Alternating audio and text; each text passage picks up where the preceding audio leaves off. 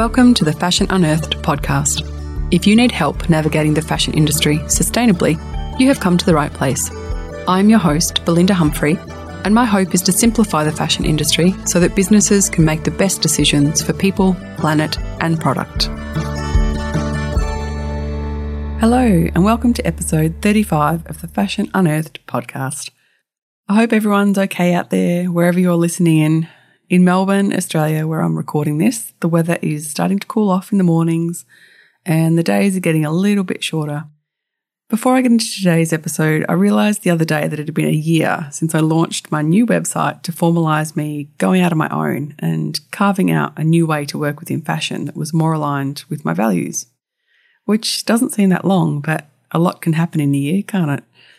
I've been consistent with my monthly emails, which you can sign up for on the website, as well as launching this podcast. And along the way, I've met so many like minded people who share my passion for change within the industry.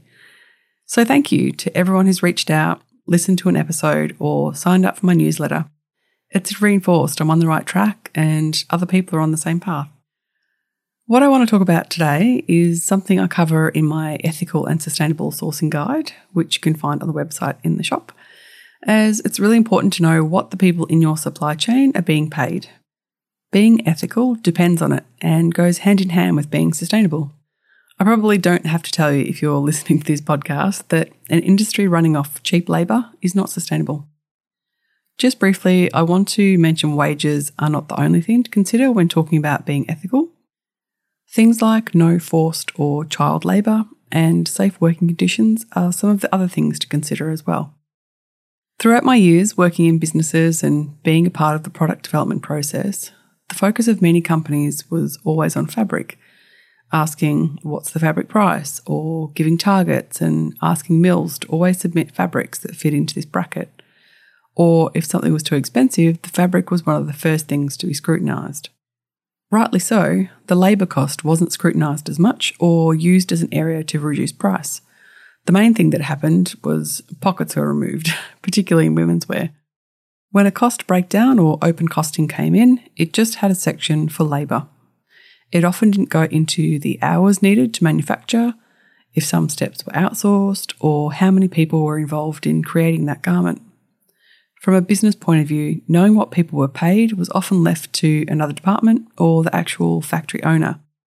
And assumptions were sometimes made that it was fair in inverted commas and had been addressed. I think you would agree that a fair wage is pretty subjective depending on who's deciding. Which brings us to the definitions of minimum wage and living wages. Minimum wage and living wages are more universal and have set calculation criteria. Minimum wage is often something that is set and determined by local and federal governments and is the minimum that an employer is legally required to pay its employees. One article I read said that the minimum wage in America was set at $7.25 an hour in 2009 and hasn't changed since. The criteria used to calculate a living wage includes things such as the cost of a nutritious diet, housing, clothing, healthcare, maternity care, childcare, education, fuel, transportation, and savings. 5 to 10% of discretionary income is also included to account for emergencies or savings. This amount needs to be earned in no more than 48 hours per week. A living wage considers cost of living and adjusts for inflation, whereas a minimum wage is not adjusted for rising inflation. So, I know within Australia at the moment, with an upcoming election, there is a huge debate about the cost of living and inflation. But particularly after pandemic and now with the conflict in Ukraine and Russia, the cost of living is an issue that's being discussed worldwide. In a way, I think it's making everyone more aware that minimum wage isn't just something that you need to address at a factory with someone on the machine. It's something you should be interested in right through your supply chain, from farmer to shop floor, and for many supply chains over multiple continents. A report released in February this year from The Industry We Want mapped the percentage difference between minimum wage and uh, living wage in multiple countries they found that the average percentage gap between minimum and living wages in key garment producing countries is 45%. Real workers are receiving just over half of the money they need to reach a decent standard of living. The lowest gaps were Honduras at 3% and Turkey at 5%, and the highest was Indonesia at 71%, Bangladesh at 66%, and China at 63%. Over half of the countries, including India, Vietnam, Cambodia, and China, had a gap of over 50%. And if you want to go into that report in more detail, I'll put the link in the show notes on my website. But they used benchmarks such as Wage Indicator Foundation, Global Living Wage Coalition, Asia Floor Wage, and Europe Floor Wage to set the living wages.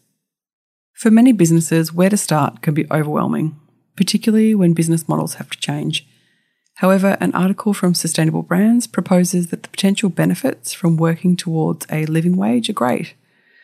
Things such as more productivity, less staff turnover, greater working commitment, and motivation, as well as a better quality of life for the workers. They identified five key insights to help businesses on their living wage journey. And today I wanted to talk about three of them. But of course, you need a firm understanding of your supply chain and also the gap between a living wage and what the workers are earning now before you begin. The first is cost. It's often assumed that to close the gap to a living wage will incur too great a cost onto the final goods. However, a phone company that Sustainable Brands researched would only incur an extra one euro and 65 cents per unit, and a mango supplier would only need to add 10 cents onto their final cost price. They also gave an apparel example, which was a Dutch workwear company that only needed to increase their polo shirt cost by 25 cents to close the wage gap in their Turkey factory and shared openly their cost structure to educate their customers and explain their reasoning. The second key insight was around showing that price escalation is avoidable. Price escalation is when each business in the supply chain adjusts their price in reason to increased costs in another part of the supply chain, resulting in a higher price for consumers than simply paying a living wage. Some of the solutions they suggest include separating the living wage cost from the price paid and working with suppliers to pay this directly to the workers. In the example of the phone company, they pay a monthly living wage bonus on top of the regular salary. Another way was maintaining direct and transparent supply chain relationships and sharing responsibility with all supply chain partners and inviting them to participate. The third key insight from that article I wanted to talk about is the challenge on how to distribute funds earmarked for living wages. How do you know they're being paid in the best way? Again, it's important to have a trusting relationship with suppliers to make sure that payments can be verified and confirmed. But they say that ultimately, your suppliers and workers know how to best manage the distribution of the funds. They gave an example of Nudie Jeans management working with the factory workers to decide how to manage the payments, and the workers preferred a living wage bonus, with those being employed for more than three months receiving a higher amount.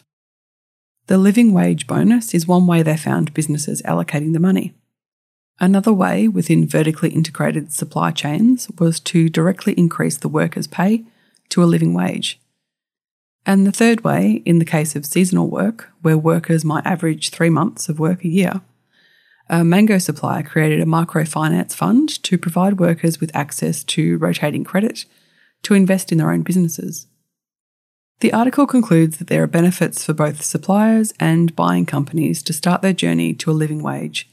For suppliers, the result is a more committed, effective workforce and for buying companies, it builds trust with suppliers and helps them build more accurate business decisions. It's another way to build a true partnership with your suppliers.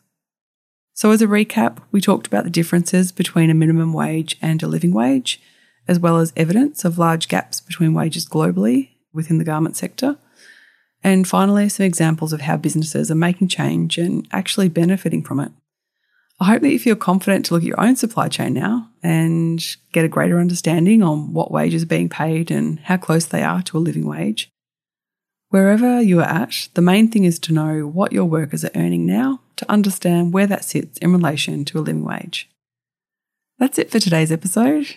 If you wanted to get in touch with me, you can email me at info at belindahumphrey.com or DM me on Instagram at belindahumphrey and like I mentioned earlier, you'll find the links for anything mentioned in today's episode in the podcast section, as well as the show notes. just go to the website belindahumphrey.com and head to episode 35 in the podcast section. Thanks so much for listening. See you next time. Thanks for listening to the Fashion Unearthed podcast. If you want to get in touch, head over to belindahumphrey.com or you can find me on Instagram at belindahumphrey.